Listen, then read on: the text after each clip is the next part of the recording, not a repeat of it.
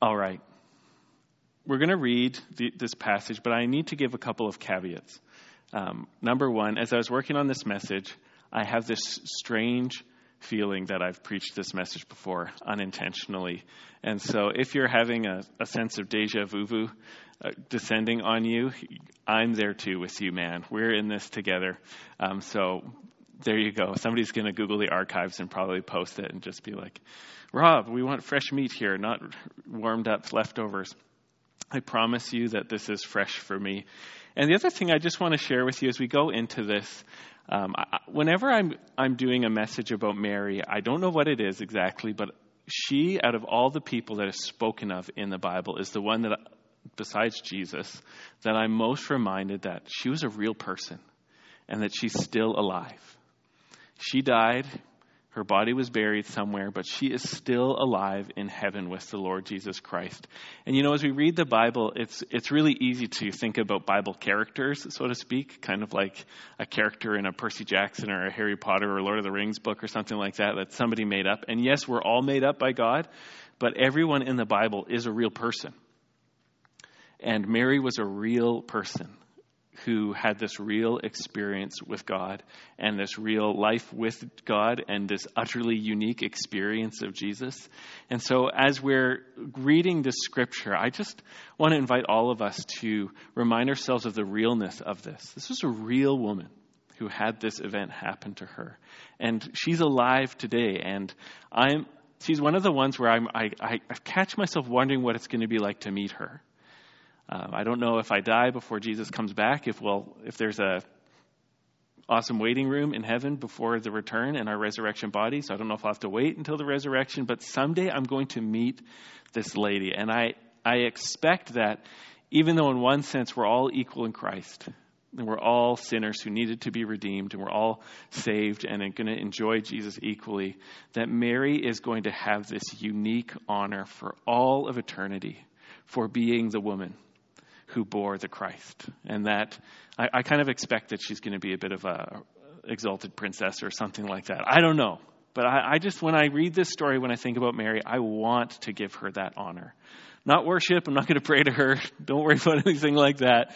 But I want to forever honor this woman for what, how God used her in history. So this is just Rob. This is just me.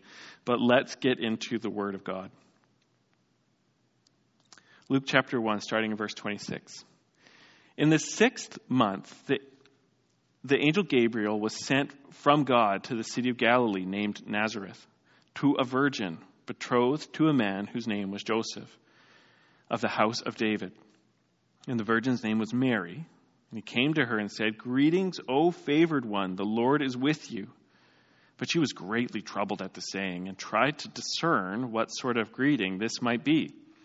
And the angel said to her, Do not be afraid, Mary, for you have found favor with God. And behold, you will conceive in your womb and bear a son, and you shall call his name Jesus. He will be great, and will be called the Son of the Most High. And the Lord God will give to him the throne of his father David, and he will reign over the house of Jacob forever and of his kingdom there will be no end. And Mary said to the angel, How will this be, since I am a virgin? And the angel answered him, The Holy Spirit will come upon you, and the power of the Most High will overshadow you. Therefore, the child to be born will be called Holy, the Son of God. And behold, your relative Elizabeth, in her old age, has also conceived a son, and this is the sixth month with her who was called barren, for nothing will be impossible with God. And Mary said, Behold, I am the servant of the Lord. Let it be done to me according to your word. And the angel departed from her. Let's pray. Father, I invite you to come and touch every heart that hears this. Lord, open our minds, open our spirits, open our souls. Open us up, Lord, to hear what you want to speak through your holy and eternal word. Father, I thank you for Mary and for the visit from Gabriel and all that you intended. And I thank you, Lord, that you used Luke to capture this conversation for us for all of the history of the church. And Father, I pray that a fresh delivery of grace would come to everybody who hears this, wherever they are. Lord, you know their hearts and all their needs. And I pray that by your wisdom and kindness, you would provide for them something good for your glory and for the name of Jesus. And all God's people said, Amen. Don't worry, they said amen. You couldn't hear it, or at least a couple of them did. Okay, so today I just want to frame what I'm going to say by this whole idea of being a servant of the Lord and how Mary, when she heard this impossible news and got a little bit of help with the details of how it would work, responded to this message by declaring that she was a servant of the Lord to this. And even though Mary has this totally unique life in what she was called to do as a servant of the Lord, I think there's so much about what happens here that is actually for every single person who becomes a believer in Jesus Christ.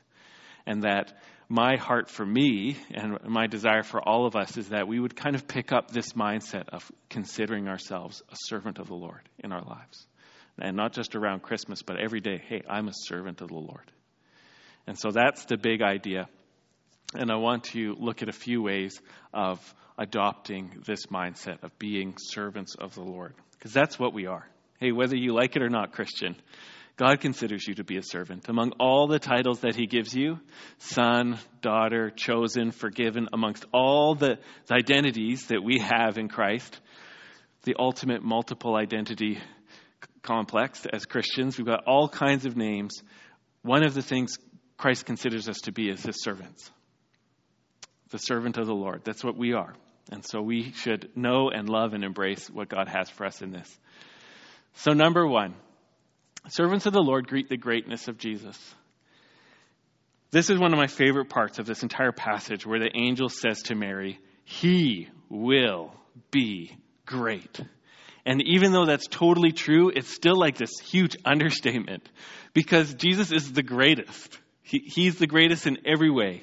And there are two ways that Jesus is great and is going to be great that the angel highlights. And I want to look at both of them being introduced as the Son of David, as well as being introduced as the Son of God. And I want us to be able to kind of see ourselves welcoming the greatness of Jesus um, as being a servant of the Lord. Because it's kind of weird. Like, let's just think about this for a second. Your average person, if an angel showed up to them, and they're having that moment. You know, movies always, you know, they have a light and they try to do it. I don't, who knows what it was like for an angel to show up. Sometimes when the angel showed up, it didn't look like anything, and people hardly knew what, that they were talking to an angel. And sometimes they know right away. So who knows visually and acoustically if it was like massive reverb, Mary, Mary, Mary, Mary, Mary. You know, who knows? We don't know.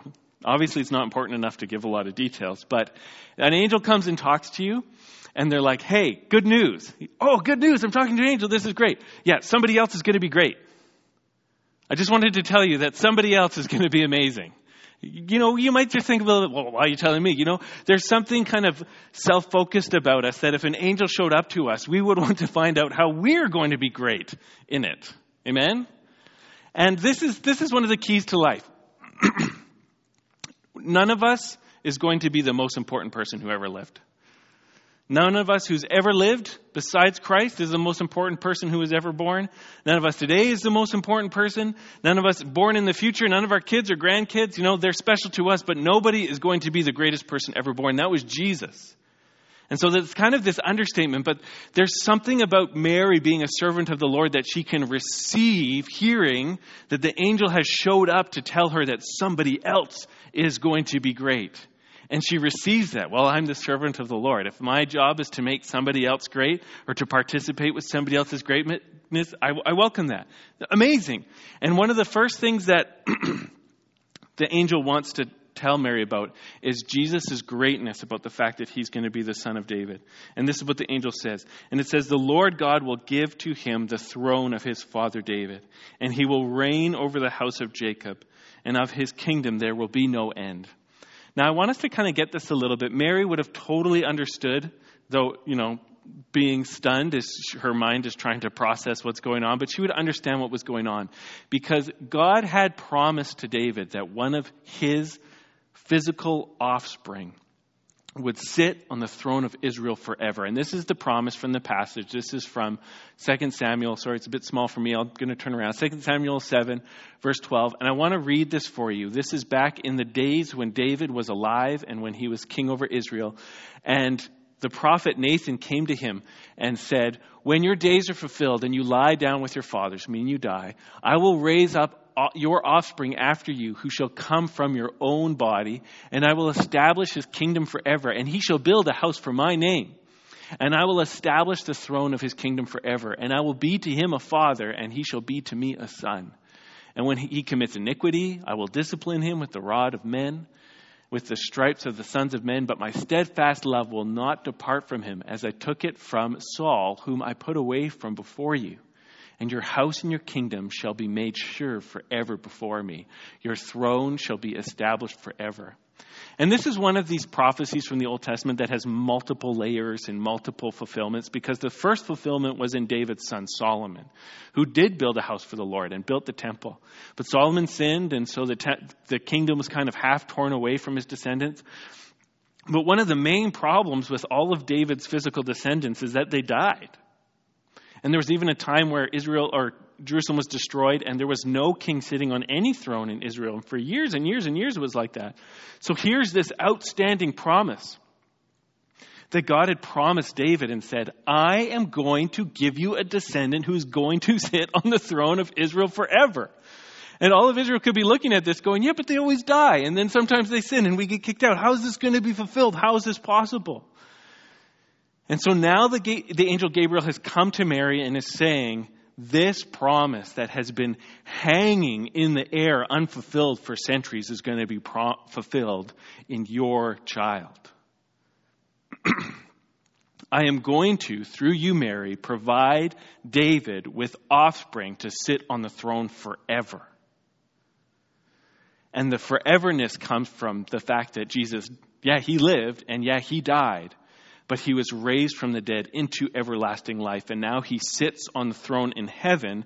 And one day he's going to kind of return. And he is going to sit on the throne over the whole world forever and ever and ever and ever and ever.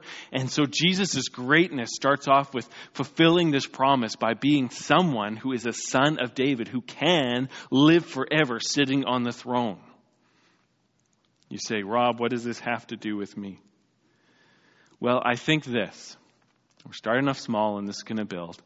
The servant of the Lord sees themselves as a part of God's big story. Servants of the Lord, even today, find their place in history as a part of God's big story. Because what's the other alternative than seeing yourself as fulfilling the story that's in God's book? The other alternative is what can be kind of like a normal life, which is this. People wake up in the day and they're like, I want to feel happy. That's, that's their story. We're not, we don't see ourselves as part of our story. We just wake up into, today I want to be happy, just like everybody else. And then you maybe you might have a day that makes you happy. Maybe you don't have a day that makes you happy. And if you don't have the day that makes you happy, then how do you respond to it? You're maybe going to grumble, maybe going to complain, maybe going to fuss about something, maybe going to go and self-medicate, you know, buy something legally, illegally, try to get the illegal stuff made legal so that you can buy something to make you happy. But you're, the average Canadian's life is just today I want to try to be happy. And what that does for most of us, it makes us very, very bad at going through suffering. Because we cannot see the hardships of our life as a part of being in the story of God. And this announcement for Mary wasn't easy, right? She's this young woman. She's not married yet. She's engaged but not married. And so an angel shows up and says, Guess what? You're pregnant. That's not good news in a lot of ways might mess up her marriage, going to re- mess up her reputation, going to maybe mess up parts of her life. But as soon as she starts hearing, you're going to bear the son of David that was promised, she starts cluing in that she is part of God's big plan. And that doesn't, so that takes her out of just wondering, is today going to be a day where I'm happy? Is tomorrow going to be a day where I'm happy? Is the next day going to be a day where I'm happy? And all of a sudden she goes, happy, not happy, peaceful day, not peaceful day, calm day, not calmful day. I am a servant of the Lord. I'm a part of God's big plan. And every Christian alive today can find themselves somewhere in God's big plan. And the big picture is right now, Jesus is raised from the dead, and through the preaching of the word and the power of the Spirit, the word, the knowledge of Jesus is spreading throughout the entire planet. And we are these Gentiles, these non-Jews who are being welcomed into the people of God by faith in Jesus so that we don't have to get circumcised, hallelujah, and we don't have to become Jews to be saved. We get to believe in Jesus raised from the dead and are added into the family of God and then turn around and participate with the global movement of missions throughout the world so that when Jesus returns, every people group will have heard the name of Jesus. And that's our big picture right now. That's our big person. We say, I am a servant of the Lord. I am this kind of quote unquote undeserving Gentile that by faith gets welcomed into the family of God. And now I get to serve God by being a part of a local church that worships Jesus and being a part of the global spread of the gospel, bringing the name of Christ to people who've never heard him before so that there is this humongous reward of Gentiles brought to Jesus as the reward of his sufferings. That's your place. And if you say, I'm a servant of the Lord, you get to find your place in the scriptures, and then you get to see everything that's happening in your life through the lens of God's big plan.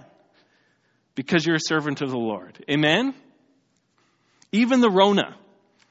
The Rona gets to fit into the story.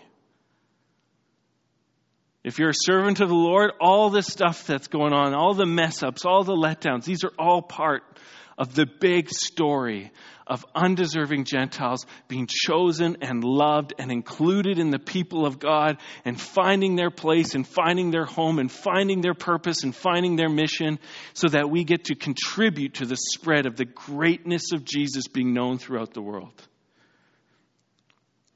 And I could mic drop it right here, but I still have most of my message le- left. Don't worry, I know how to talk fast. The second greatness of Jesus that servants of the Lord get to greet is the fact that he is the Son of God. When Mary hears about this announcement of David, she responds and says, How will this be since I'm a virgin? And, and it's interesting. If you were with us last week, we were talking about how Zechariah kind of wondered how the promise was going to be fulfilled, and Gabriel was not pleased with him and kind of made it so he can talk anymore. And Mary's responding as well, but it, it obviously isn't with that same kind of unbelief that requires a correction. She's wondering more about like the hows, like how is this going to work because it's not physically possible and it doesn't even look morally good. So how is this going to happen if all of a sudden I'm with child with the son of David? And I'm not married yet. And so the angel tells her that the Holy Spirit is going to make this child conceived inside of her. The Holy Spirit will come upon you, and the power of the Most High will overshadow you. Therefore, the child to be born will be called Holy, the Son of God.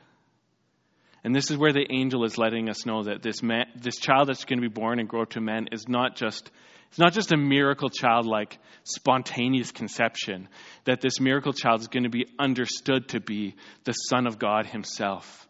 That this, that this miracle child is going to have this utterly unique relationship to God in that He was the Son of God before He was conceived.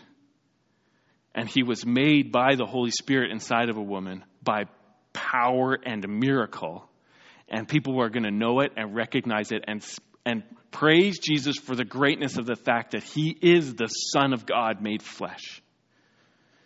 Now, for our Muslim friends who hear about this, they can really get triggered because um, they can hear us saying that Mary was impregnated by God, like the old Greeks used to do it, the Greek gods, where they would find a pretty lady and then they would turn into a swan or something like that and sneak into their bedroom in the middle of the night. And it's, it's a real mess. Zeus, Zeus is a bad guy. How did he become number one? The pagans were nuts. They can hear something that to them sounds like God became a man and had sex with a woman and made a baby that way. But that's not what we're saying.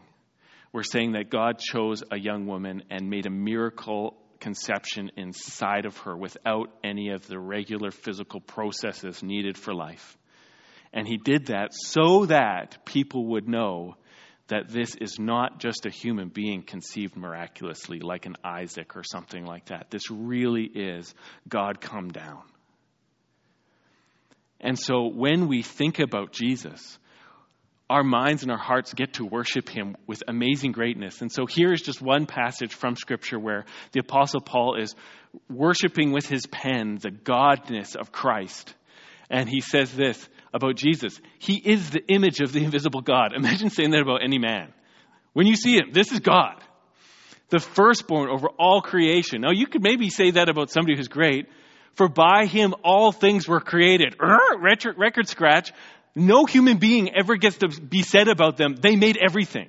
Because even logically, if you're a human being, you were made, and so there was at least one thing that wasn't made by you because you had to get made before you could make everything. But Jesus was the unmade maker. He existed before anything was made. And so we can praise him and say part of his greatness is the fact that all things were created through him in heaven and on earth, visible and invisible, whether demo- thrones or dominions or rulers or authorities, all things were created through him and for him. And he's before all things. Imagine saying this about this baby. Mary just, you know, it comes out and it's a good delivery, and so she's pretty good. And you're like, way to make everything. And way to be worthy of everything. Way, hey baby, way to have everything in existence, including me, before you. This is part of the greatness of Christ is that yes, everything was made through him and everything was made for him, and he became a baby inside of a woman. He is before all things, and in him all things hold together, and he is the head of the body of the church, and he's the beginning, the firstborn from the dead, that in everything he might be preeminent, which is just a big word for the greatest. That in everything he might be the greatest. For in him all the fullness of God was pleased to dwell in that little baby in Mary, and through him to reconcile to himself all things, whether on earth or in heaven, making peace by the blood of his cross. This is the greatness of Christ. That the man Christ Jesus was God Himself. And so we call this the incarnation, the greatness of Christ, that the, the Son of God became the Son of David through being conceived inside of Mary. And this is, this is our holy theology of Christmas, Christmas, that God was incarnate, that He became infleshed that everything that it meant to be God came down and became everything it meant to be a baby and a man. United perfectly in this one person. So that he could be the true reconciler between God and man. You need a God? turn to Jesus. You need someone who understands what it means to be human, turn to Jesus. You need someone who can take care of you, turn to Jesus. You need someone who can do the impossible, turn to Jesus. He's the greatest, and He's the greatest on behalf of the world and the greatest on behalf of His servants. It is so good to say, I am the servant of the Lord because you get the greatness of Jesus. All right, number two. There was 1A and 1B. Here's number two. Servants of the Lord get to savor our favor. We get to savor the favor that we have from God. You know, a moment ago I was saying, you start off by acknowledging that the greatness belongs to Jesus. And in one sense, if you go, oh, if all the greatness is Jesus's, then what do I have? I guess I'm just a pauper. I guess I'm just poor. I guess I'm just bankrupt. I guess I go, don't get anything. I guess I get nothing. I guess I'm le- rejected. I'm bereft. I'm left alone. I guess that's what it means to be a servant of the Lord is to just be forgotten. Well, no, we don't get to be the greatest, but we do get to get favor from God. The greatness belongs to God, but He turns around and gives us favor. He gives us acknowledgement. He gives us kindness. He gives us grace. And so when the angel greets Mary, he says to Mary, Greetings, O favored one. And then when she gets troubled by that, he says, Don't be afraid, Mary, for you have found favor with God. And I started off this message by talking about how, yeah, Mary's favor from the Lord is totally unique. But it's not exclusive. Every servant of the Lord has found favor with God Most High. Every servant of the Lord has found favor from the King of Kings. He looks upon us and he says, Oh, oh be blessed, O favored one. Oh, oh, be happy, oh one looked upon by God with grace. And, and as servants of the Lord, if we'll say, I'm a servant of the Lord, we get to just enjoy that. I'm a servant of the Lord. He looks on me with favor. When I walk into the room, he goes, Hey, you're here. He wants to be gracious to me. He wants to be generous to me. He wants to give me good gifts. He looks on his servants with favor. And so I just somewhat randomly, the first passage that came to heart, because so much of the New Testament is about trying to convince Christians that they don't need to fight and squabble and fuss and rip and tear and bite and devour each other because by grace we've got favor from the Lord, more favor than we'll ever be able to use up in this life. And so in 2 Timothy, the Apostle Paul is trying to encourage Timothy. Paul's about to die, and he wants to help Timothy um, not be taken out by the bad news of his spiritual mentor and leader being killed. And he says this Therefore, do not be ashamed of the testimony about our Lord, nor of me, his prisoner, but share in suffering for the gospel by the power of God. And then he starts just sharing Timothy's favor that he has from the Lord, who saved us and called us to a holy calling, not because of our works, but because of his own purpose and grace which he gave us in Christ Jesus before the ages began, and which now has been manifest through the appearing of our Savior, Christ Jesus, who abolished death and brought life and immortality to light through the gospel. You know, there's tons of passages like this, and you might even be thinking of a better one, but as servants of the Lord, and this is what Paul's calling Timothy to here, he says, Don't run away and don't be ashamed. Be a servant of the Lord in your time. Be willing to suffer with Christ. Why? Because you've got so much favor on you. God saved you. He forgave you. He forgave you all of your sins and He brought you to Himself through Jesus. He gave you this holy calling. He's taken your life and said, I want you to do my will. Be my servant. I'll give you stuff to do every day. Could be small. There's still more diapers. Could be big. I need you to get interviewed for the national news. It could be monotonous. Do these kids really need three meals a day? It could be a big deal, like whatever is big to you. He's given us these holy callings. He's given us work to do to serve Him. And this is part of the favor. To be used by God is a gift from God.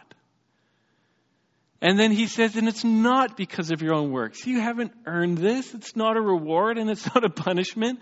It's because he loves you. It's because of his own purpose and grace, which he's, he, he gave you before the ages began and you found out that he gave it to you at some point in your life when you, when God opened your eyes to see that Jesus was great and amazing and that everything he did counted for you too and you could give your life to him and be chosen and loved as much as Mary, just different than Mary. This is one of the things I love about heroes of the faith. For us, it's not God chose them more, He just chooses us different. And it's not like He loves them more, He just loves different. The heroes of the faith, it's, it's same and different. But everything that the angel's saying to Mary is true about you too, just different. So we got to savor our favor. I'm a servant of the Lord, which means God just poured out so much grace and favor on me in love. This is so good. Number three, and finally, the servants of the Lord really learn to trust in the Spirit's power in their life. Mary hears about this call to bear the son of David before she's married, and obstacle right off the bat. Now, she has faith. Like I said, she's not getting dis- discipline, but right off the bat, you know, red alert, red alert. I can see a difficulty in this being accomplished. And so she, she shares it meekly And the angel's response to this insurmountable problem of her being single is to trust in the power of the Holy Spirit to accomplish God's purpose. The Holy Spirit will come upon you, and the power of the Most High will overshadow you. Therefore, the child to be born will be called Holy, the Son of God. And behold, your relative Elizabeth, in her old, yeah, relative Elizabeth in her old age has conceived a son, and this is the sixth month with her, her who is called barren. For nothing will be impossible with God. This is the lesson that the angel teaches Mary, the servant of the Lord, when she sees the impossible. The power of the Holy Spirit will come to you, and nothing will be impossible with God. And then she responds by saying, I am a servant, I am the servant of the Lord. Let it be done according to your word. And you know what? This is true for us too. Yes, none of us will have the baby Jesus conceived inside of us.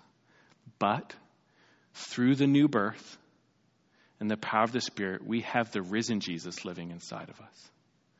And yes, the Holy Spirit will never overshadow us to create a little baby without a human father. But yes, the Holy Spirit constantly overshadows his people now to create the life of God inside of them and to empower them to do the will of God. That's what samesies about this. Christian, the Holy Spirit overshadows you to do the will and word of God. And the servant of the Lord makes it their daily and weekly and lifelong practice to continually putting their trust in the power of the Holy Spirit to accomplish God's will through them. How are we going to do this? Holy Spirit, we need you. How am I going to change? Holy Spirit, we need you. Look at all these problems. Holy Spirit, we need you. You've told us that from now on, nothing will be impossible with God, and you're God's great answer to all of our weakness. It's the power of the Holy Spirit come upon us. And as we look to the next couple of weeks, you know, we got some disappointing news about how many people you can have around the table over Christmas or whatever. How are you going to get through this stuff? It's going to be by the power of the Holy Spirit. As servants of Christ, this should be our continued response. If we can't do anything, how are we supposed to serve Jesus? By the power of the Holy Spirit. If we're locked down, how are we supposed to do anything for Jesus? By the power of the Holy Spirit. If we can't get what we want, how are we supposed to do anything? By the power of the Holy Spirit. This is the answer. And we could talk about Pentecost, but hey, why don't we just read Romans 8 9 here? This is Paul saying the exact same thing. He says to all the Christians in Rome, you, however, are not in the flesh. You're not left alone. You're not living a life apart from Christ, but in the Spirit, if in fact the Spirit of God dwells in you. And if anyone does not have the Spirit of Christ, he does not belong to him. Are you a Christian? Are you a real Christian? You have the Spirit of Christ. The same Spirit that made Jesus inside of Mary lives in you, or you're not a Christian. But if Christ is in you, although the body is dead because of sin, problem, the spirit is life because of righteousness, God's solution. And if the spirit of him who raised Jesus from the dead dwells in you, he who raised Christ from the dead will also give life to your mortal bodies through his spirit who dwells in you. The biggest problem every single person has is that they're going to die. Rich and famous, unknown, and forgotten. Healthy, sick, near, far, the greatest problem we all have is that someday we're going to die. And God says, if the Spirit is in you, He is going to raise you bodily from the dead. And if God's Spirit is the answer to the biggest problem you'll ever have, how much more so is His Spirit going to be the leader and the solutioner for everything else. Amen? This is called a if that, then this. Jesus did it all the time. If God so clothes the lilies, which are here today and tomorrow are thrown into the fire, how much more so is He going to take care of you, you of little faith? And if the Spirit of God living in you one day is going to, whether you're in your casket or wherever the body is at the resurrection, there's one of the mysteries. If I die, traveling in an airplane that I took off from France and landed in Acapulco, where am I going to be resurrected from the dead? You know what I mean? If you cut my body in half and bury some of it in Tuktoyaktuk and the other half in Otterburn, where am I going to be? Re- it doesn't matter. The biggest problem is the death. And if the Spirit of God is the solution to the biggest problem, how much more so what comes down the pipe for us this afternoon? Amen? And this is the confidence that the servants of the Lord foster in ourselves. So I am going to pray. I'm going to invite the team to come up. Maybe I'll step down here. But, Christian, today I want to just encourage you to join with me in saying about yourself, I'm a servant of the Lord and prayerfully and using your will as God enables you to, seeking to become obsessed with the greatness of Jesus. This is one of the great joys of life is that holy self-forgetfulness that longs to see Christ and to see ourselves in Christ and see ourselves as a part of Christ's plan and working out in the world. And may we, by the power of God, be stirring up in ourselves a reminder of God's kindness to us in the gospel, God's love for us in grace, that we be savoring the favor that God has poured out to us to be Gentiles brought in, and that by the power of God, we be just more and more in the moment putting our trust in the Holy Spirit given to us to be the solution to all of our problems as we attempt to serve the Lord. So let's pray. Father, I pray that you would be touching every heart right now again. Lord, we are the servants of Jesus. Would you open our hearts and our eyes to see the greatness of Christ, to be obsessed with Him and delighted in Him and in awe of Him and worshiping Him? And Lord, as you've united us with Christ by faith so that everything wonderful about grace, about Christ overflows onto us by grace, would you help us to savor these things, love these things, delight in these things? And Lord, as our place as servants of the Great One who have found your favor, would you help us to grow in spirit empowered service to you? In what you've given us today, as well as the big dreams we have. In Jesus' name we pray. Amen.